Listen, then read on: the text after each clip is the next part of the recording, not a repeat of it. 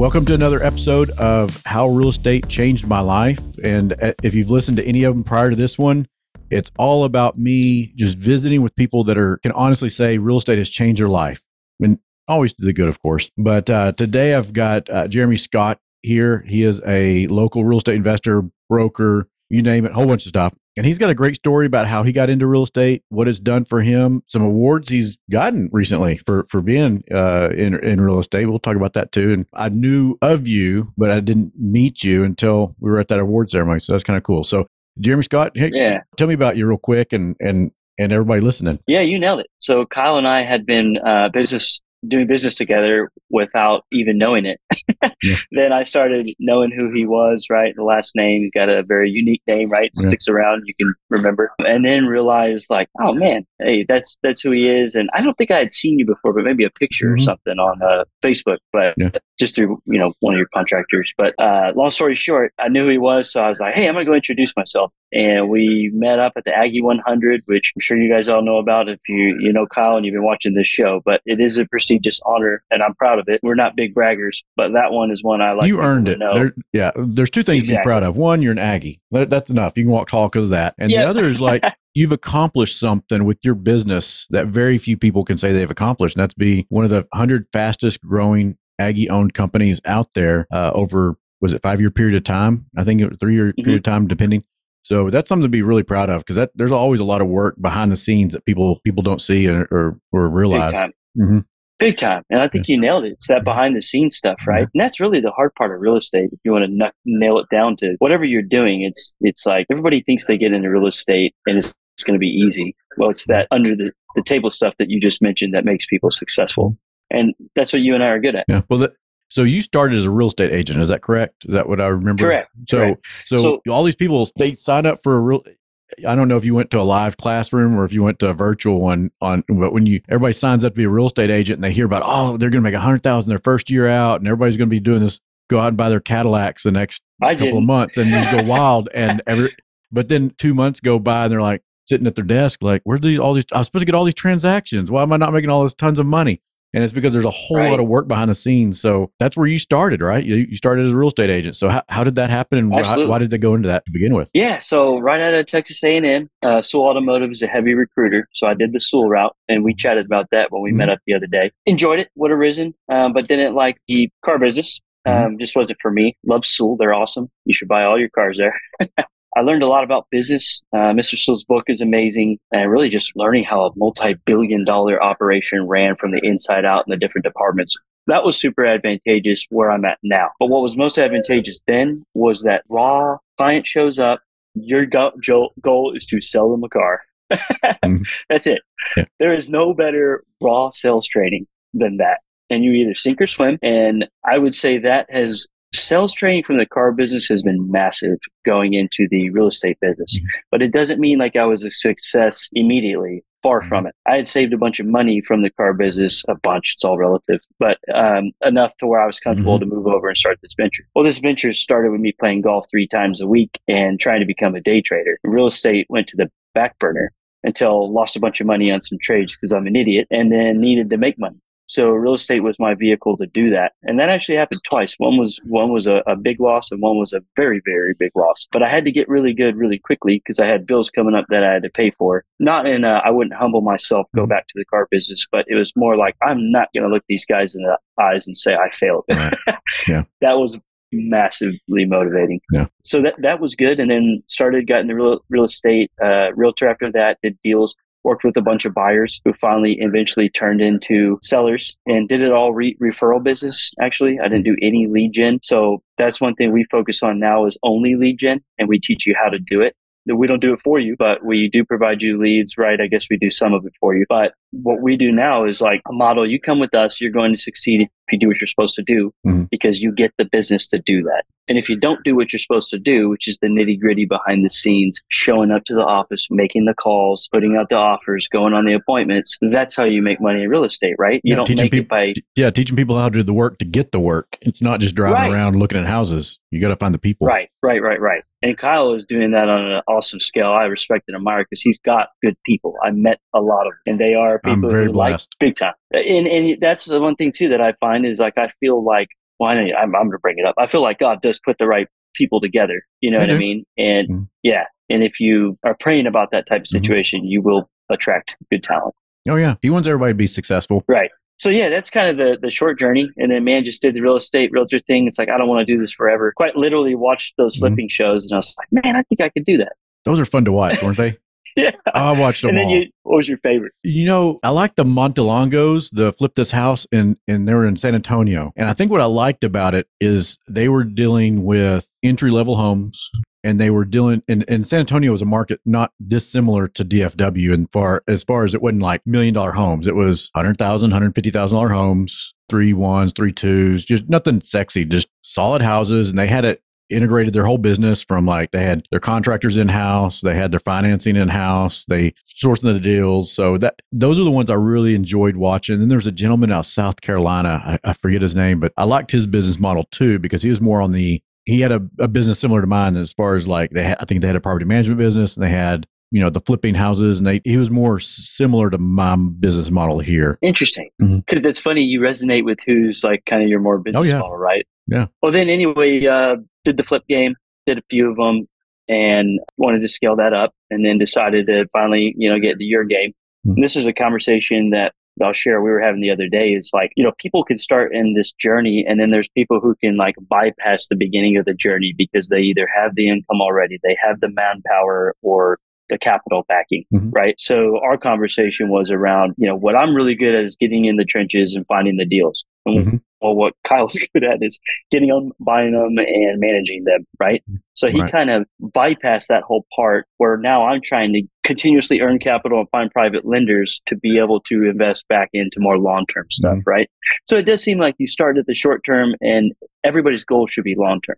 Yeah, everybody should be long-term. And you have to do the short-term game to get to the long-term. So I've done it all. Like I've sourced deals, and you know, it was different back when I started. I was just sending postcards to non-owner occupant homes, and now I don't know if that model really works, because I used to have a calculator. I had an Excel spreadsheet that I knew exactly how much I had to put in to get this much out. And then even when it came to property management leads, how much money did I have to put into Google ads to get a property management account, and how many of those do I need to get to pay my bill? So I had it all Excel spreadsheeted out. And so it was one of those things where, man, it was scary when I got first started. Everything you do in this business, you got to think about long-term. Where are you going to go? Because I see all these people that wholesale houses, and then they spent all their profits and they didn't have anything left over to, when the market moved, they were just left behind. So they went and bought a car. Or they flew to some crazy resort in Mexico and blew it all, and they came back thinking they were going to get another $20,000 gig the next day, and that just doesn't always happen. You can't always count on that. I've made some good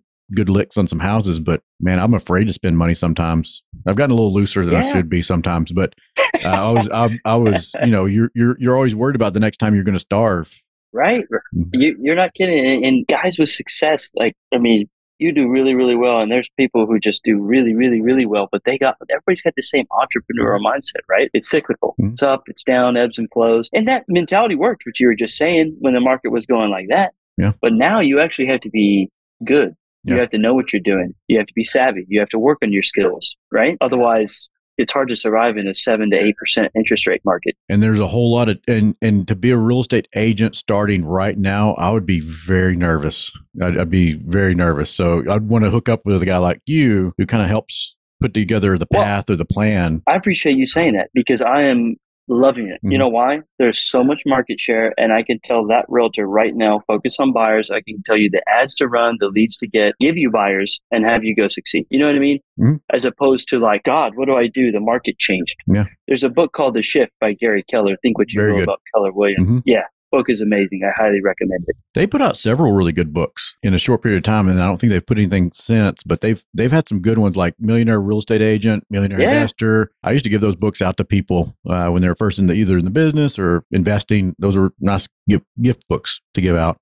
Yeah. But yeah, but same thing with, you have to have a plan. Like I had an Excel spreadsheet that I knew exactly how much I had to put into Google ads and which ones and what would come out of it. Same thing with you on helping an agent get started. So absolutely. Is there something that you see in an agent that you're like, that guy's going to be, or that lady's going to be successful, and then that one's not? How long does it take you to figure that out? Man, I love that question, because I've been so wrong so many times. The person who I thought would be dominant sucks. The person who I thought would be like, you're gonna have to work pretty hard, but they just get it. You know what? You know what I have found though? It's the following directions. The person, for example, we have someone who is 45 days in the job. They just got their third contract. That's impressive. Under contract. Third. The man was scared to make a phone call. And I'm happy to say it's in front of him. And he would be like, yeah, I was. You know what I mean? He's now very proud of himself because he's getting in there and making the calls. But what I have found is like, he's not a guy I'd bet like, oh man, he's just, you know, you and I could talk to a rock, right? He's not that type of guy. He's more reserved, introvert, but said, hey man, here's your game plan. Go on your appointment and do this. Because this way, we'll do this. Because this way, we'll do this. He's so good at following directions. He's motivated to make money, right? So I can't teach that. But what I can teach is a game plan for you to go out and execute. I'd be curious your thoughts on this. I have a hard time with old dogs that aren't willing to get on board with the new tricks, even if they have an awesome resume. We just don't mesh. Yes, I've had quite a few people.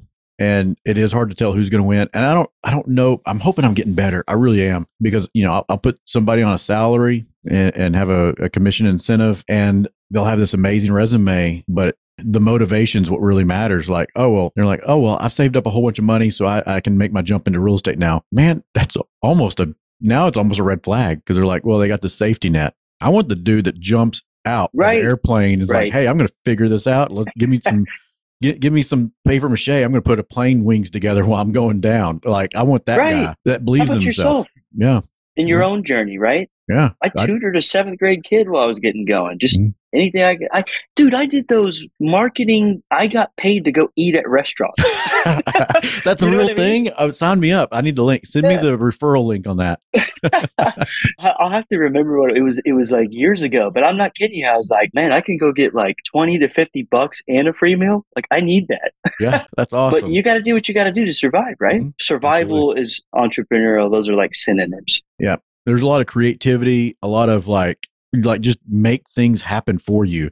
And too many people sit back expecting that phone to ring or to expect something to happen. And sometimes you have to force it. I mean, because there's a lot of competition out there. There's a lot of real estate agents that are going to starve in 2024. That's just what's going to happen. Why though? I mean, I think there's things that they're not doing. Oh yeah, absolutely. Well, there's always, you know, when you're like Sewell, like luxury vehicles, there's always going to be somebody, no matter how bad the market is, there's always going to be somebody walking in buying a luxury vehicle. Right. So there's always going to be the real estate agents that are uber successful. They are, because they're professionals. They know what they're doing. They got it down. But the thing is we're in a high interest rate market. So there's a lot of people that are not able to buy or willing to buy right now. So there's less transactions. There's some unknowns. I've seen a lot of people get laid off recently. We're not seeing it in the news, but there's a lot of layoffs going on. I've seen that. And then, so good. There's a lot. There's just not hitting the news for whatever reason. And then I got a couple guesses, but that's not this podcast. I know. Yeah, so I can go with that too. And then on top of that, the profession as the board of realtors is getting attacked. And I don't know if we didn't even talk about this earlier, but I think it's getting attacked by the iBuyer programs and the internet transaction software. Antitrust lawsuits against board of realtors to where what buyers agents can't get paid by sellers agents anymore. So who's going to pay the buyers agent? The buyers rarely have enough money to barely come down with a down payment. How are they going to pay a real estate agent on top of that? And then they're going to think they can do it without an agent now, even more so. Right. So it's going to be a more dangerous situation for the buyers. I think I saw a report where they were expecting the average term of home ownership to go from 7 years to I think 11 or 13. I can't remember. It was people were going to trade houses less often because there's your payments going up. Your payments are going up, but then also like your real estate agents, you're not going to have a buyer's rep that's paid for by the seller. So it's going to be interesting. Isn't this interesting? It's catered and presented as if this is for the little guy, but honestly, big business is going to win. We are going to win in this. But it's not our doing. And I'm with you. It's going to put the buyers at a disadvantage. The buyer's agent thing, I get it, right, with the seller and commission. But they could also say, no, I'm not paying you that, right, and not do the deal with them. So, yeah, I'm with you. There's a lot of gray area. But at the end, it's big business is going to – they're winning. Oh, absolutely. It's frivolous lawsuits. I mean, there's no doubts about it. I mean, they're just, it's for their own benefit, not for the benefit of the people. I think in the buyer's agent, they work harder than a listing agent, in my opinion. by far. It's like there's so much. There's no guarantee you're buying a house for somebody. You're almost guaranteed you're selling a house for somebody if you're a listing agent. And then the energy, I can count the probably time. Yeah. There's homes where you'll show somebody, I mean, quite literally 75 to 100 homes and they'll buy. That's sweet. But you're making like $8 an hour. Yeah. Then there's times where you 100 to 120 houses and they literally just like, you know, we're going to go buy an RV. Yeah. You know, I call it Better Homes and Gardens. I don't do Better Homes and Gardens for buying houses for individuals like owner occupants. I've just never been an owner occupant buyer's agent. And I've never been a like an owner occupant, like my GC company, you know, DFW Landlord Services. We don't do Better Homes and Gardens. We do investment properties because we if there's somebody living in the house and they're going to micromanage things, that's not us. I can't do it. Right. So it takes a unique personality to be able to pull that off on a buyer's agent side. They work hard. Well, you're right. The end game is not being a realtor. Mm-hmm. The realtor is a means to an end to get access to investment properties. So you can no longer do real estate if you don't want to as a realtor. It does pay the bills and it does have some big paydays. So it's worth it. But at the end of the day, it's like if you're not buying for long term, it's a job. Not wise. Yeah. You're never going to get out of the rat race, right? So tell me, how did you get into the buying your long term stuff? Cherry picking some deals for the flips, right? And producing that income. But then like, I guess now our process is different. The other ones, it was more like it wasn't selling. So we jumped into it. And now it's like we put up 3 or 4 different fishing lines, whichever one hits quickest that makes the most sense is what we go with. And you and I have had that conversation. And I do have rentals, converting some of them into seller finance notes, right? Where there's appreciation and amortization. Both of them are good. If you have them, you're doing better than the average bear. Yeah, there's no wrong answer. It's just everybody's got a different one. To each their own. But yeah, I really just started picking those off, man. And then some tenants, it's like, God, I bought this. They said you made payments for 10 years. Like, if we up it a little bit and you save for some sort of down payment, wouldn't you want to buy this thing? And been able to help like at least 2 different people like who would have had no idea how to buy a home that they were renting in anyway. And what I like is that the repairs, I don't have to deal with it and you can charge a lot of interest. Obviously, you have a very valid point. You lose control of that asset. I'm trying to get banks to lend collaterally on the note and the debt itself. That is an issue. Okay. I can help you with that. Okay. Now I don't do it, so I don't have the connections, but I know the people that do that like as their business model. Like they'll use they sell an owner finance almost all their notes, and then but they have banks that they somehow collateralize those notes. Dude, I would love for you to get me in touch with those people. I won't even charge anything for that. I'll buy you lunch. Yeah, there you go. But I fake booked to creep you a little bit, and I know I think you got a class either tonight or a couple of nights from now about investing in notes. So tell us about what you're doing there. Yeah. So that is kind of a perfect segue is just buying debt. There are, in the same way that you can buy a house, send out a postcard like you were doing, they call, you monetize it, et cetera. You could you can get a list, mail out for debt and try to, let's say it's $100,000 for round cent, note. If I can, in a perfect world, like let's do that YouTube thing where I get it at $60,000, right? Realistically, it's probably more like 75 to 90. Right. But that's your discount right there. So boom, if I buy a $100,000 note for $60,000, that's $40,000 immediately discounted, not including the interest that amortizes on top of that. So that's really like yield. I love talking about yield. And if you can get that discount combined with that interest, your yield goes up astronomically to where, in my opinion, if you're not making double digits, especially with this inflation market, you're not getting ahead. Yeah. You have to get that kind of return to stay ahead, especially right now. But you can buy that debt and you can actually create that debt. And I've started creating it too, which is really fun. Because that's how you get the ultimate discount. Because if you buy this property at a discount, rehab it, sell it for more, so you got that equity, and then you're paying interest on the equity created long term. That's super fun to me. Yeah, creating it, you're making it happen. That's that entrepreneurial bug in you that sees how you can create money out of, in essence, nothing, or with the or with the little Lego pieces you have, you're able to build a castle. Right. And there's so many people out there that are like looking at all those Lego pieces like that's just a bunch of mess. But it's like you have the little book on how to put those pieces together in your head, and or you can create that. So there's people out there that have that ability, and you're one of them. Well, I would say I'm very good at action taking, probably like yourself. This isn't something like Jeremy is just born and this was in his brain. I had to learn it all, right? A lot of money on coaching, a lot of money on books. My Audible account has 100 and something books in it. I've listened to every single one of them, most of them more than once. Mm-hmm. And I've learned so much more in that Audible account than I ever have in anything in my entire life, mm-hmm. including Texas A&M. Mm-hmm. Sorry, Texas A&M. But all that business counseling and all those hours read is what transcends to what we can do today. It's not like Kyle McCall Properties is, my favorite saying that I did not come up with was, you were a success, overnight success 10 years down the road. Yeah, exactly. You're right. Right? It took 10 years to be an overnight success. Yeah. Well, and that's the thing is everybody looks at like, wow, look at what you did. That didn't take you very long. I'm like, no, I starved for a while. Like, and mm-hmm. They people don't see that. Well, and it's the same time while you're doing it, they got their heads down. They're like, I can't believe I was doing that. Man, what a risk. Yeah. What a risk.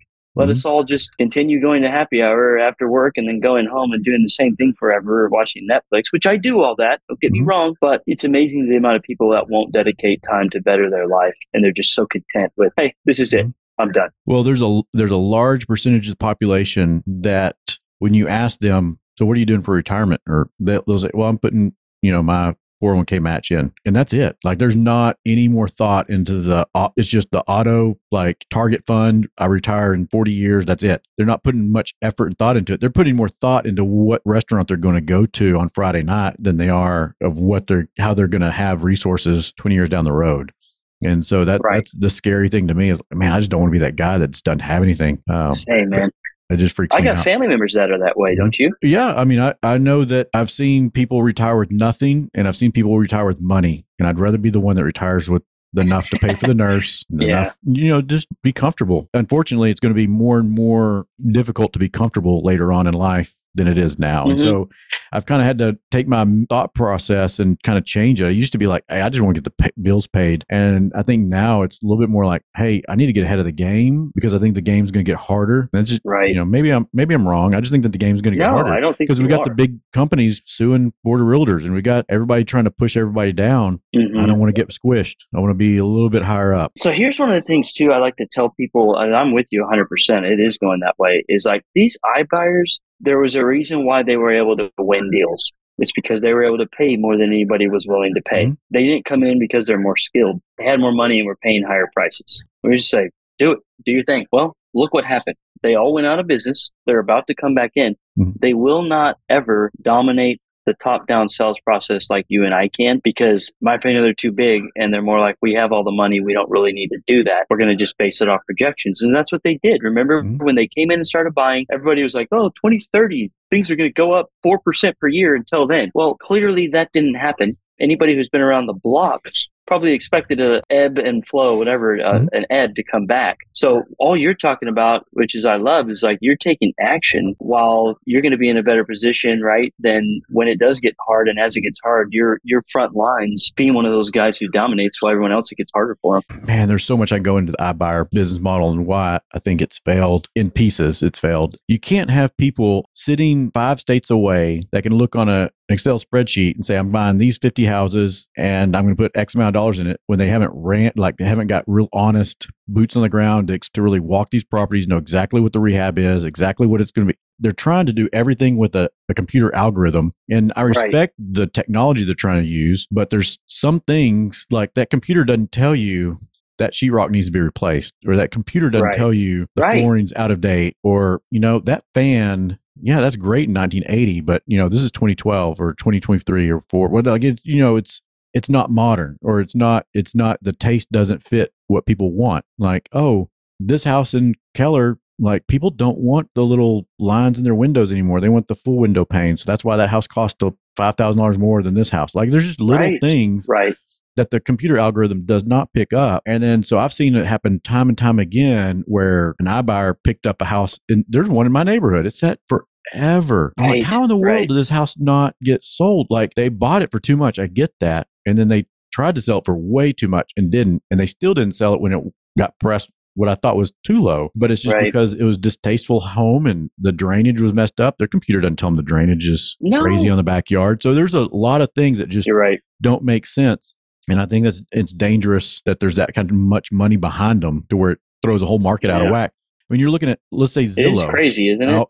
Since I would say the word Zillow, I'll probably get shut down on the internet because of the conspiracy theories. But so Zillow goes out there. They have a website. You type in your address and it tells you what your house is worth and what it should rent for. And then they're the guys that come in and offer you to buy your house. Well, the guy that's offering to buy your house is the one that you're looking at to see what it's worth. How do you know they didn't just reduce the estimate value on your house 10 or 20% before they offered you? And then as soon as they bought it, they're like, they pushed that number up so that the guy buying the house after you sees that they're getting a good deal. So it's just, why do you think they're suing to get buyers agents away? Yeah, exactly. That's what I'm telling you. It's shady stuff. I'm like, I can't believe nobody was looking at that. Like, there was a reason you have third party appraisers when you're making a bank mortgage. They were everything. They made the whole decision process for people, and people just ate that up. Kind of crazy. No, I'm with you, man. I love talking about that stuff too. What I'm finding is like the agents that were, so I'm a part of some masterminds that have some high profile agents that only do real estate, realtor stuff, and then some that will do both investments and whatnot. What I'm finding is all the regular realtors, if you're in San Francisco and you are just doing $1 million houses left and right, and you're making buckos of money, you aren't, because people aren't doing that now. So I'm seeing a lot of those guys who have massive success, who wear Rolexes, driving nice cars, whatever you want to say. They're having to either learn this side of the business, live off their savings, or just get out of real estate. Mm-hmm. I really think like it's driving it, especially with iBuyers lobbying, controlling the market, and they're wanting to buy. If you don't adopt the we buy houses type thing or learn how to do it, and as a broker, teach your agents how to do it, you're leaving a ton of money on the table. You're going to have great talent that would stick around and stay and dominate, leave because of the lack of knowledge. And it just seems like if they're going to cut buyers agents out, going directly to the seller is going to be quite a bit more beneficial. My business model is I always want to control the product. I don't want to have to go find the product for somebody. I want to control it. So that's why I was like, I buy directly. I buy the property and then I rehab it and then sell it, because then I have control over it. I don't know. I'd like to be in control. And you know, if you're if you're giving it all away, if you are just a buyer's agent only, I'd rather have the asset and sell it because I know I'm going to sell that house. So hopefully. Well, and then you run around and you're showing 50 investment houses to this cash buyer, and he's throwing out $50,000 under the MLS asking price. It gets disheartening. Yeah. Do you want me to tell you a secret? This is what I tell people when they want me to be their buyer's agent, which I don't really do much of. I tell them, hey, you're wanting to buy a house. Yep. You got money. You're willing to do it. And they said, okay, I'm going to send you 5 houses. You're going to make an offer on every one of them. And they're like, well, I only want to buy one house. I'm like, well, you're going to make an offer on every one of them. And they're like, well, I only want one. I'm like, the one that you like the most, that's your highest offer. But would you say that every house has a price that it makes it a good deal? Every house, at some point, every house makes a good deal. That's the offer you make. That's the offer you make it. Okay. Well, it's not offer. It's not the list price. Maybe it's over the list price. You can offer over list and still get a good deal, and you offer less. Just because that's the price that's listed on the price on the ask doesn't mean that's what I have to offer. So when I'm out and I'm like, Kyle's going to go buy a house this week, I make an offer on every freaking house that I look at. Every one. I've gotten some that I'm like, I didn't really want it, but I made that offer so low that it made sense. I got it. Interesting. And there was one week I went up. So I do a lot of my stuff in some tertiary markets. And I remember, you know, it's a 2-hour drive to go to some of my markets. And so I went out, I think I drove 4 houses and, you know, made 4 offers, but I only had enough money in my bank that I felt comfortable to take one down and feel comfortable and not feel like I'm like going to starve. And I ended up getting both of them, or two of them. I'm like, crap, what am I going to do? And I'm like, well, good problem to have. I'll just take the one that I like more. And the other one, they were a block away. And so I'm like, well, crap, I've got this one. And here's the other thing. I make offers. I make them, and this is not something you would do in your brokerage. I make them no option period, hard money, I'm putting a big amount in escrow and no option period. So people, if my offer is lower than ask, then it's a legit offer. Like it's not like it's not a crazy wholesaler low price, but it's a legit offer. They take it serious. And so they both took it, and I'm like, well, I got money locked up in this one. And so I just went through my phone list. And I'm like, hey, you know, this guy likes to buy houses that this looks like. So let me call him up. And he's like, yeah. So I just signed it over. I was a real estate agent in that regard. So I just made the real estate agent commission. I didn't mark it up or anything. I didn't get an assignment fee or anything. I hey, it's the same thing. And so I was a buyer's agent in that regard, but I controlled the asset. Does that make sense? So I didn't. Absolutely. I'm not driving around looking for that guy a house. I'm like, hey, here's a house. I got it. Do you want it or not? If not, I got 3 more guys I'm going to call after you. And every time I've done that, it's worked out. I've never lost a dollar doing it. And that's also how you know a buyer is legit or not. Because that guy that's going to have you drive 50 houses, you're like, dude, I'm not driving you 50 houses. We're going to make an offer on every single house we go into, but we're going to figure out what the price is. And it's just, what makes sense. So you're going to agree with the price, but if they don't agree to that, they're not an investor. That's the best advice that I have actually personally ever heard about that investor who wants to send out a bunch of offers. That is a really good strategy. So if you are brand new and listening to that, like, run with what he said. Yeah. Now, I will say, like, it's a lot easier for a guy like Kyle with a bunch of credibility to be like straightforward and it is what it is. You may have to be a little nicer and customer service oriented, but his strategy is dynamite. Well, there's a reason I don't do well with owner-occupant homes. I know. So I know. I'm an investor. You and house. I know that. Like, so I'm like, man, the more it smells, the more dead rats I see, the more I like it. If I can see through the house, that's like good. That's great. The thing is like, it's not that I have credibility. You just got to do it. Right. A lot of people want to sit around and wait for permission. And I get that because it happens to me, especially to a certain extent, coaches. But I'll give it to my wife. She was encouraging the other day. She's like, I like your philosophy, but like, you're a little smarter than you give yourself credit. Like, you can make a good decision, go out there and like take action, do it. You know what I mean? So I just wanted to relay that to anybody who's like on the fence or trying to get started. Like, do it. I guarantee you, go out, send your offers, call Kyle and be like, what do I do, man? He'll coach you through a deal. I guarantee you, and it'll be win-win. Yeah.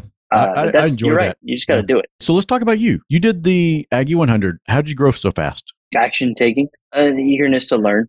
I mean, like, these are things that I guess you can't really teach, right? You have to want it yourself. But I've always wanted to be successful, and I like being successful, and not like a better than that. It's just, and I don't know, maybe at the end of the day, it's just a borderline insecurity, but it's like, I'm wired to like be better. I want to always be better, and not even then better than you, because I want everyone to rise with you. You know what I mean?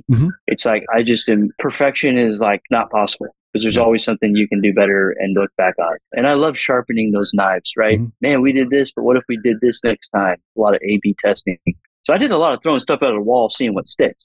And a lot has stuck. But I'd say if you can afford coaching, you can get with the right coach and have that mentorship and not even pay for it. Like, what I always say is, I don't want to coach people. Like, I don't want you to pay me a fee for me to tell you what to do. I want you to come work for me. Because then both of us are going to make more money than coaching, and you're not going to get mad if you don't succeed. It's like you're going to not succeed because you're in-house not doing the things that you should do rather than just me saying, here's what you got to go do, go take action, right? Yeah. And we're coming up in a different market than where when you had your massive growth and things stuck and they worked. Is there anything that you see coming down the pipe now that makes you want to change your model at all to adjust the new market? Or are you just going to be able to do the same thing and just it applies? We're really good at listings. So we're actually going to have to go after buyers. And there are people on the team who like buyers. So I'm trying to get the acquisitions guys, if they do generate buyers and they don't want to go out and show them, it's like, hey, you'll still get a cut, refer it out and do that method. How about your investment side of the business? What do you see coming down next year, you think? 2024.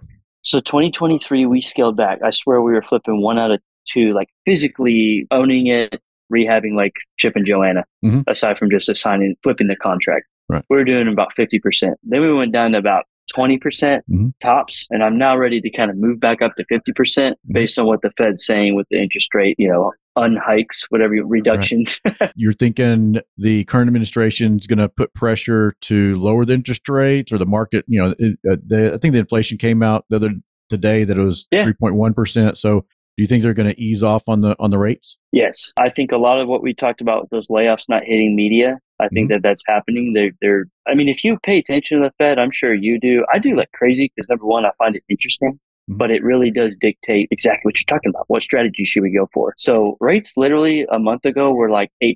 They've naturally dropped down to 7.03 is what they are in the Fed, the St. Louis 30-year mortgage. So it updates weekly. I believe next week we'll be under 7. And I think in February, right then, we'll be at, I'm going to call 6.5. 6.5. Maybe right. 6.25. So we're calling it. When this thing goes live, 6.5. I'm calling it. Okay. I'm calling 6.5. That's what I'm going to bet on. Okay. And, you know, in reality, that's not a horrible interest rate, like historically speaking. No. Like, I think I paid more when I got my first house in 2002. I think it was somewhere around that range. It might have been higher than that. But the FHA in 2002, I guess we could look it up, but it wasn't 5%. It wasn't 3%. I know that. Right. I'm with you. It's all the new time home buyers. What do they know? They know 6, 7, 8%. Yeah. So yeah, they got to buy a affordable property, and somebody buying a luxury home now is going to have to put a good amount down and stuff like that. But is that not just normal real estate? You've been in it longer than I have. You know what I mean? And it's funny because we got this offer today. It's on a flip. Been on the market for a little over 30 days. We just hit that point where I dropped it only $2,500, but I could tell it's like, we're getting a bunch of showings. I know this price is good, but people just aren't moving forward yet. So we got this FHA offer, right? A little bit lower in seller concessions. And people are like, oh, I don't know if you're going to take it. I'm like, guys, this is normal. This is what real estate is. FHA buyers are usually the normal buyer. Yeah. And then you have to work with them. And then you run back into that whole potential appraisal situation and concessions. But to me, it's just like, I like it because there's less competition. We can get way more market share. And it's like, I don't want to say easier because it is harder. But some things are easier. And whenever it gets easier again, we're in a position, guys like you and I taking action with market share to dominate while everybody else is like, hey, I think I'm going to get my license now. But I do think, like, optimistically, like 2024 is going to be a cool year. But I don't know about 25 and 26. 2024, whether rates go down or stay the same, I don't think they'll go up. But either way, I'm going big. I'm going to be an aggressive buyer. We're gearing up to buy a lot of rentals. Absolutely. And we're going to burr the crud out of everything we can get. And then we're going to go to town, hold 5 to 7 years, get the max value we can out of the IRR, and then tax write-offs as much as we can out of depreciation, and then roll that again, and then just keep going heavy. It's an interesting time, right? Because there were distressed buyers even when the real estate market was awesome, right?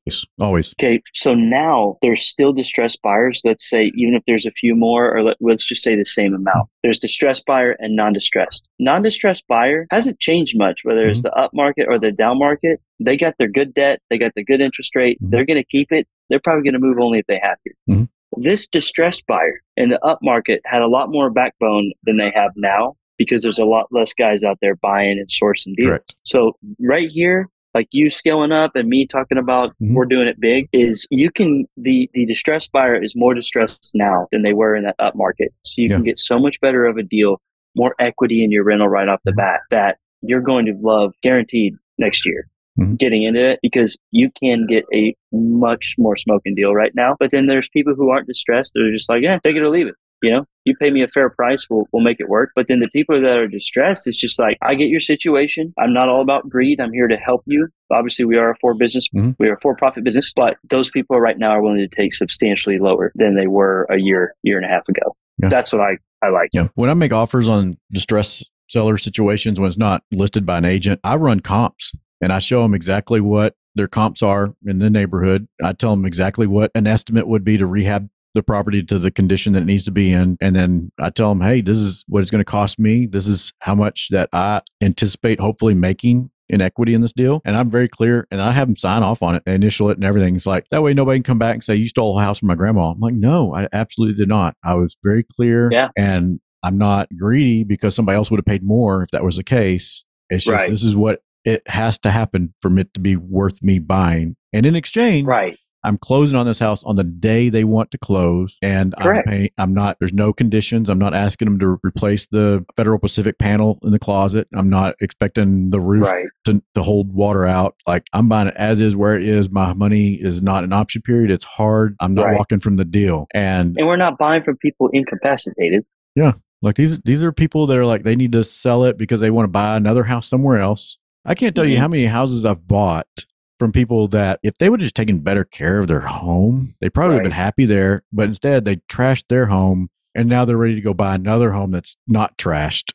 And so I probably should have kept up with them. I should have kept up better with them, and then kept up with a new house. I have a new. I think you've done all right, man. New opportunity every 7 years or 5 years, but no, that's and you know, I've had good luck working with real estate agents that needed a buyer that could step in and close without any just period. They could close on a certain date so that their buyer could buy the home that they're upgrading to. And these weren't always distressed homes. These are just homes that just, you know, maybe they needed some updating or something, but they didn't have to worry about inspections or close dates. So those were not even distressed, but like opportunities, I guess. And you're kind of solving a need. And part of that need was they just needed a definitive close. Yeah, man. In my opinion, people who are like, oh, you're taking advantage of people. It's like, you're an idiot. You're not there. You're not seeing how many people's lives we're making better and helping people, and how much that those people come up to the office, bring cookies, send referrals, literally treat you like a grandson. You know what I mean? It's awesome. Yeah. I think there is a big misunderstanding of the role that real estate investors play. And I think there's a mindset in, and this comes down to the entrepreneur, the person that makes things happen, and a creative person versus somebody that sits back and takes the world that it's handed to them instead of creating the world they want. And so the people that sit back and take the world that's handed to them, they're sitting in their job. They may like it, they may not, doesn't really matter, but they just think they don't get the choice, and we get to create our choices. So that when they see somebody making a profit off of something, that blows their mind that you got to create that instead of just taking what came to you. Right. Let's get back to a little bit on how real estate changed your life. If you could just sum it up in just a couple of sentences, and somebody just out of the blue said, man, you're in real estate, how did it change your life? What would your answer be to that person? I mean, to put it simply and cheesy in one word, freedom. Just not, car business, you're there all the time, working there. And I go to the office all the time, but drop my kids off and pick them up from school, right? Yeah. Those are my office hours in between there. So that's nice. Originally, and it's still a monetary goal, right? Don't get me wrong.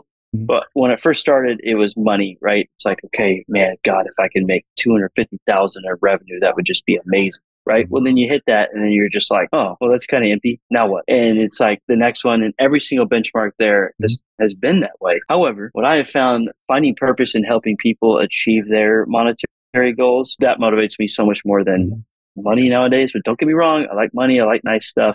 Mm-hmm. I do want to be a billionaire. I'm very vocal about it. I'm not going to screw you over along the way. You know what I mean? Mm-hmm. We're going to get there. Maybe it'll be 80 years old, but that is a monetary goal of mine. Mm-hmm. However, I'm finding a lot of fulfillment in helping people do well and start from scratch.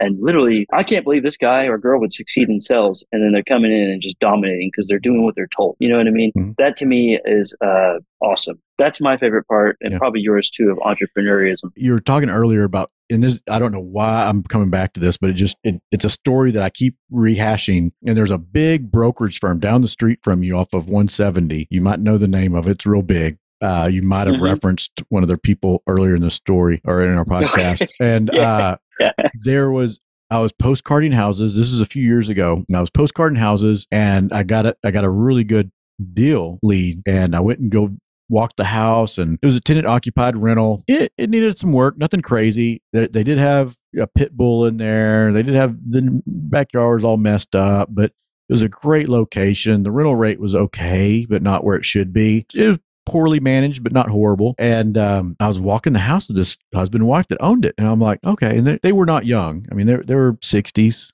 And so I asked them, what do y'all do? And they're like, well, we're over at, I almost said that brokerage, but we're over this brokerage. And one of them, he was a trainer. He trained new agents. He was the guy that would train them on contracts and all that, all the new agents. And I'm like, interesting. Okay. So why are you selling the house? And there's a couple of things that were just fascinating. He's like, so why are you selling this house? He's like, well, we're going to retire in a couple of years. And, we don't want to have rentals when we're retired. I was kind of flabbergasted by that. I'm like, I thought the opposite was true. You wanted to have more. And then because I was wanting to buy the house. I hadn't had it in contract yet. And I was like, okay. So the next question, my follow-up was like, wait, you said you train agents at XYZ brokerage firm and like new agents on how to do the business? Like, yeah. Why didn't you just list this house in the MLS? Right. That's what I was thinking. And he's like, well, it's a rental house. It's tenant occupied. You can't really list those houses. I was like, wait, you're training people. So I was like, oh, wow. So every listing y'all have come in the office has a tenant in it. Like, just send that over to me. Just don't even bother trying to list those. Yeah, no kidding. But I was like, this guy is training other agents out there. And this is coming out being an empty broker. Like, this guy doesn't understand the business or how to execute the business. And he's stuck on this. Every house has to be this, grand design little home that's just perfect, Better Homes and Gardens, ready to go turnkey, and not a problem solver agent or broker in that regard. Mm-hmm. So that was where those, there's a big difference between some real estate brokers. So it's good that you invest in your team and coach them, because I don't think that's real common. I appreciate that. I don't think that's real common at all. It takes a lot of time and effort. Yeah. And the thing is, and I don't know your broker splits, but hopefully it's good to you, because it should be worth it, because people need to pay for what they get. And, some people, they want to go the cheapest route, and they're like, oh, well, this broker doesn't cost me but X amount of dollars per month, and I have unlimited transactions. Like, how many transactions is that guy going to help you do, or that lady? Yeah. So, what if you had to work less and did 3 times as many transactions, and then you would make more? And that's that conversation. We do have that combo a lot. But to each their own. I'm looking for the person who wants to be molded, given leads, right? And we do have a fair split, but then we also teach you how to do investments, so you can get flat fees on any acquisitions and or flip. And then if we buy it personally and flip it, you get a commission on the backside. So I don't think we'd never mentioned the name of your brokerage. So you need to at least let that be known to everybody that's hearing this. They're like, who's this guy? I want to be on his team. Yeah. Well, if it's anybody, we'd love to talk to you, but it's Summit Cove Realty, SUMMIT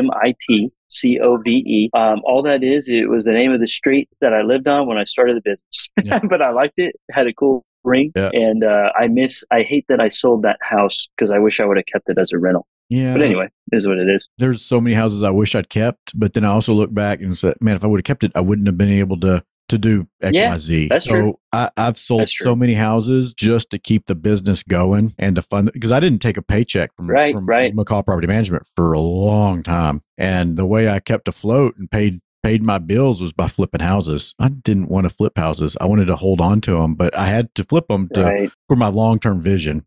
And, some of the houses I sold, I was able to take the money and reinvest into other homes. One of the homes is the first home my wife and I bought when we first got married. And, you're nostalgic about your first home together. Like that's a big thing. And this was ours. And I went through a layoff, or I got uninvited to work at a financial firm, and I was able to afford the house. I could keep it, but there's other opportunities that came up. We made the decision to buy another home. I used private money financing. That's most of my model's been through private money. And so I was able to get another good deal, semi-distressed, 100% financing, and part of the remodel paid for on private money. And then I sold the home that we came from, and I didn't pocket much. It was maybe 20 grand, maybe a little bit more, but that had to support me for my upstart, my first year out of corporate world. And heck yeah, man. Talk about wake up. Like you make good money at a job and then all of a sudden it's gone. Right. And you wake up the next day and you're like, how do I make a dollar? Dude, exactly. Think about that. Think of this too. What if you're doing that job and you do your whole, well, two things. Mm-hmm. You get to year 39, right? And then you get laid off, or you finish it all, right? And then your retirement goes down like 2020, COVID, or it goes down like flash crash 2017. Oh, wait, if you retired and you're not dollar cost averaging when it's down like that, you literally just wait for it to go back up, or you die and then it goes that way. Yeah. I don't want to relinquish my retirement to stuff that's out of my control, right? Real estate is within our control. We can create our own retirement. I personally don't believe 401ks are going to do people much good in the future. I think that the 401k, and I used to be a Series 7 broker. Like I bought and sold securities for people, bonds, structured products. That's why I like the financing side of, how to make the numbers, margins and all that. And, the stocks and preferreds and all that. But, man, I'm not sold on it. Yeah, I have a 401k at the company and, we put money in that. But that's not I'm not putting my eggs in that basket as far as what I anticipate my retirement come from. I think 401ks, they're still new. People don't realize that. It's new. 70s, right? Yeah, the generation that started 401ks is soon to be, they're just starting to retire. And I think we're going to see that we moved from having a pension environment where people had their pensions from working at XYZ company for so long to having 401ks where they have control over their own money. That you can transfer. The people like those financial firms, they're the ones that are making the money on that 401k stuff. I mean, there's some interesting books on the numbers on it. But the thing is that 401k, you've got to be so disciplined. When I was broke, I had to dip into my 401k. If I had a pension, I wouldn't have been able to. And so there's going to be a lot of people that didn't have as much, or my people have an option. Do they put 1% in, or do they put 10% in their 401k? Some people do 10, some do 1. That one's going to be really tough when it comes time to retire. And, you've got certain limitations on what you can invest in. So I'm a big fan of cash flow assets and assets that hold for appreciation. I tell people real estate, like a house, what's the worst that's going to happen? Like it burns down. As long as nobody gets hurt, you get an insurance check. Nobody's going to air up the tires and steal your house. And then, I mean, if the tenant doesn't pay the rent, like, oh, we'll get rid of that tenant and it'll get back on track. I mean, it may take a few months to get it back to where it needs to be, but you still have a solid asset. It's not like I bought loose and it went to zero next week. Like it's there. You can turn it back into cash flow, right? So I know when I was a kid, I remember two stocks that I bought a couple. One is, we went on a family vacation. We ate this really cool restaurant and it was, I think it was called Planet Hollywood.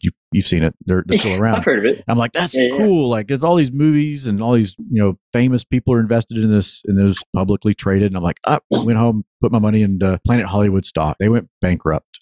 Oh my goodness. I had no money. That. Yeah, because they were like, I didn't. They were like hard rock. Yeah. So I didn't have any like big, retirement money in that, but that was like my my understanding of, like, I have no control. None. Zero. Mm-hmm. And some people don't realize, but some of these corporations, the business model is to go bankrupt. And it's so they can restructure that debt. So some of these companies, they'll load up heavy on debt. They'll go bankrupt to restructure their debt so that they can take on all that debt to where they can invest in the future. Maybe it's equipment, whatever. Then go bankrupt, restructure their debt to where now they can service it better. But now they're ahead of their competitors because they got all this assets they were able to purchase with bad mortgage, bad loans. So it's kind of a very smart, but a dick move. Oh, it is. Well, I think we had a president that was kind of part of his business model. I don't know. Look it up. So one of the real estate gurus who's wrote a very, very famous book, I'm not going to talk negatively about, but it's like the go-to. That's his business model as well. Yeah. The thing is we don't have control over that 401k and the investments that are in it. We have no control, and you don't have control of dividends and the equity. There's just no control. The houses, you do have control. I used to be a fixed income broker, and I had to cover New England and Florida. That was my region. And so I'd have little old ladies call me from Florida, say, "Hey, I've got $400,000. This one lady, I'll always remember. She's like, "I got $400,000. And it's got to last me the rest of my life. What can you do for me?" Like, well, how old are you? And well, when do you plan on dying? How much do you need? Like, there's all those variables that I had that were not playing in her favor. She had to have so much money per year off of that, which, at that time, low interest rates, they weren't going to pay.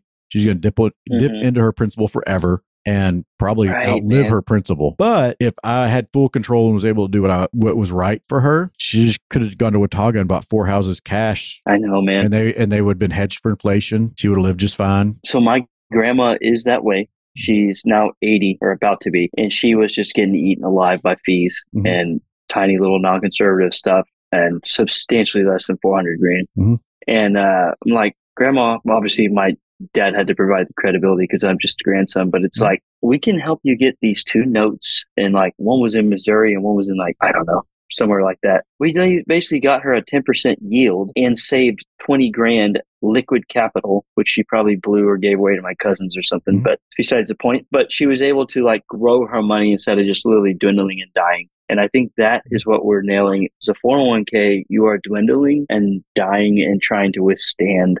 And I'm all for them. Don't get me wrong. I have them too. But if that's the only egg, like your basket, like you said, I don't want to put all my eggs in that basket. Like, it's not a matter of if, it's a matter of when, because our entire economy globally is designed on ebbs and flows that are manufactured by our Federal Reserve. So they know what they're doing, the guys who created this. And it's not just like those attorneys, not in Kyle's and I's best interest. It is in the banks and the big businesses and et cetera. I'm with you, man. Like, I could go about that stuff for days. I tap into that on Thursday. And that note meetup is just like, guys, I'm all for this. But if you go look at the SEC, the Securities and Exchange Commission website, it puts on there, and I highlight this, none of these things are backed and guaranteed by the federal government. And it's stocks, it's mutual funds. They put crypto on there, everything. The only thing that they put on there in an asterisk that is backed is a note. It's a real estate debt note. There's an asterisk right by it at the bottom, and I highlight it. It says, "This is guaranteed and backed by the government." All of these other things are not. And I that's one of the reasons why they push the debt and the amortization and creating all that, because that is fully backed by the taxpayer. That other stuff, if it goes under, you're screwed. Well, and I don't think people want to think too hard about it. I don't think they just want to blindly trust that whatever they're told is good. And the person it's a salesperson that's telling them what it's supposed to be, and they want to believe it because they think that's their only hope, and it's not at all. Like, it's like you mentioned, private money notes, owning real estate. I've helped a lot of people make a whole lot more money on their money just by, like, lending on my flips. Or it's awesome, or long-term rentals. Like, it's just, and we're not talking like 2 or 3%. We're talking significantly more income. And I'm still a winner. I remember there's one person, I borrowed some money for a rehab. I did a pretty big project, and he was like, "Hey, I want to put money in." I'm like, "Well, I'll let you lend me the rehab on it." And so he lent me the rehab. And I'm like, "Great." And I was like, "Well, how much do you want?" He's like, "I don't know, just whatever you normally pay." And I paid him 12%. 1%. No, I paid him 12%, 1% per month. And awesome. I sent him his money at the end because I like that setup, because I just pay at the closing when I'm done. I don't think about it, just straight up. And I wired him his money. He's like, whoa, wait, this is a lot more than I was expecting. I'm like, well, crap, you should have told me beforehand. But, but no, but the whole point is like, we all won. Like I made on that deal, I made $82,000 on that one flip. And he made an extra $3,000 or $4,000 more than he thought or whatever. Like, so it was huge. Yeah. It was a big deal. And like, that compounds, man. Yeah. Yeah. So he did well. I did well. Everybody was happy and got to move out down the road and do it again.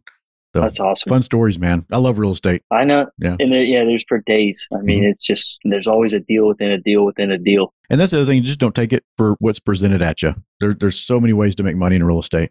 Right? I've lost money on 3 investments, 3 flip houses. One of them, if I had knowledge of what I know today, we would have made very, very much profit. One of them was a sweet old lady moving to Atlanta, and we were buying her house. The market started to turn July 2022, and we had a longer closing. So I had somebody lined up to buy it. They back out like 3 days before closing. This is literally like an elderly woman moving to be with her kids on dialysis, had her treatments, did all that. And it's like, I'm not going to be responsible for this lady not doing that. And quite honestly, that extra stress probably would have produced potentially a heart attack. Yeah. So it's like, okay, that one had to make a decision. And then one of them is just like, you know what? I don't want to do this rehab. Let's just lose a little bit of money, call it a day. But being able to do that stuff and gaining the knowledge is, like you said, the deal within the deal within the deal. If you really, really do your fact checking, your due diligence, you limit your opportunity for massive mistakes. Yeah. Nobody bats 1,000.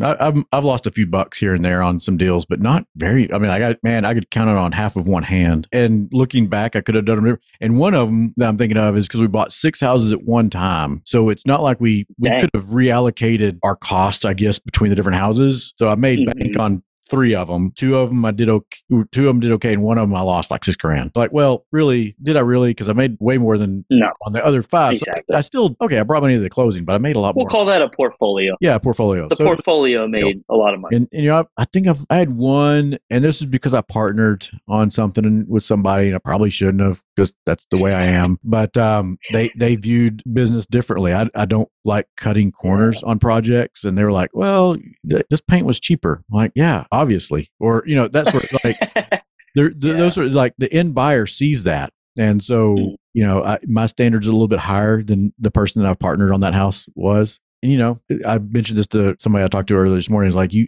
can't save your way rich, and I think that's the same thing as like you can't skimp your way on projects either, because it doesn't. Yeah. At the end of the day, it just doesn't amount. Like it bites you in the back. It comes back and gets you because it's going to come up in an inspection, or it's going to come up when everybody walks to their house and they're like, "Yeah, you did awesome. You painted everything perfect, but all these ceiling fans are from the 90s. Well, they're good. They work. I love them. Like those are the ones I had when I was a kid. Like no, that's why you got a good deal on the house because of that. So, correct. Right. Yeah. So those are right, man. Things that just because you're cheap, you don't get the big payoff. That's where the iBuyers don't get it, is they don't see. That kind of thing. Big time. Yeah. I can't tell you how many open door homes I went into that was like, I can't believe they're even listing this in this condition. And you're like, there's stains all over the carpet. There's like, well, they hired the cheapest person to walk through that home that doesn't even own a home, never has owned a home. And then they don't understand what they're looking for. They just have a checklist they're supposed to walk through with a video. You can't see dirt on a video. You can't see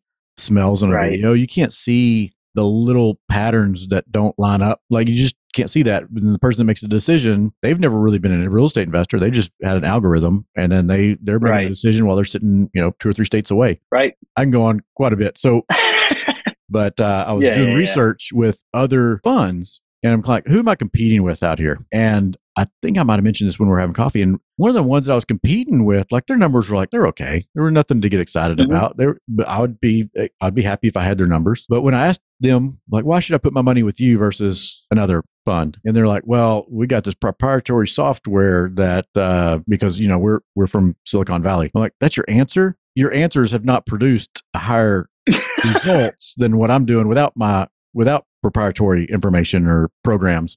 So I think too many people are putting too much credibility on those programs, and like, oh, well. They are. Yeah. Well, and correct me if I'm wrong, but did Silicon Valley Bank not just go under? Yeah. And that was a lot of bad business decisions. Well, yeah. And there's a lot of different compounding reasons for that. But one of them was like my experience when I was in fixed income brokering, like why did they have because you have to mark to market your debt. So if you have loans, you have to market to whatever the market value is. You can argue however you want on that.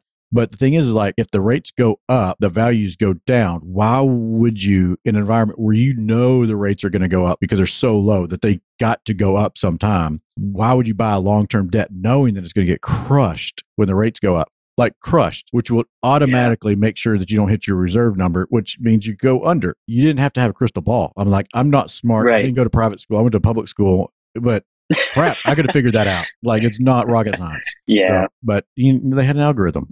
Right. I'm with you. It's that FaceTime. Algorithms are great. Formulas are great. But like, you got to do more than a formula, unless you're just like BlackRock and you can print money left and right. But I don't have that problem. Yeah. Money's free to them.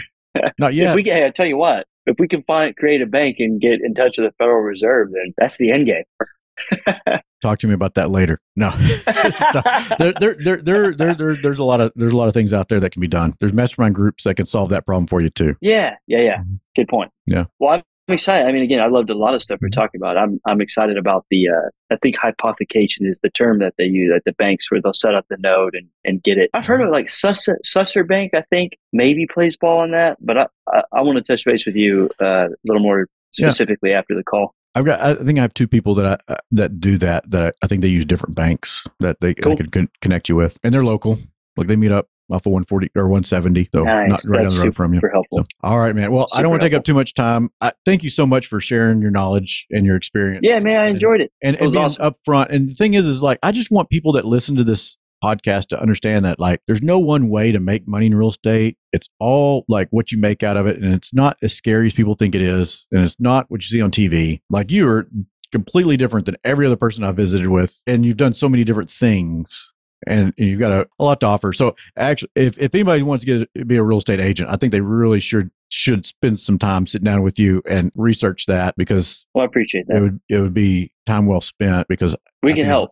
It's very important what broker you set your license with, and it's going to really direct the direction you go, of course, but then also like whether or not you're going to be successful. And I like the part where you mentioned being able to predict if somebody's going to be successful or not. We don't know, but man, that hunger, that drive. I want to do personality exams on my new hires from going forward, but yes, like that sense of urgency and that drive is very, very important. And I've seen that drive in people that didn't have the skill set and that were worked out. And I've seen people that had all the skill set in the world, but didn't have that motivation or drive because they had that safety net. Or I've seen it where a lot of, I don't know, I've collected in my circle guys that'll come to me that their wives are uber successful. Like, and this is multiple times. And they're like, they need to do something with their time. They need to be doing something. And then they're super smart, but they have no motivation because their wife makes crazy freaking money. All you have to do is like, send this email.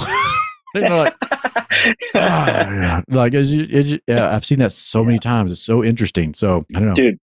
One of my favorite verses: "Mere talk leads to poverty." That's what comes to mind right there. Mm-hmm. Well, I say they're doing fine, but I would want to encourage the person on here. What can you learn from that story? If you're like me and Kyle, when you started, and you didn't have a wife that made super uber amount of money, it's like, don't just talk about it. Take action. Mere talk leads to poverty, but action leads to profit. Yeah, that's what. Probably, I think King Solomon forgot to write that part, but no, I'm just kidding. I like it. That's good. I'll believe it. I'll go with it.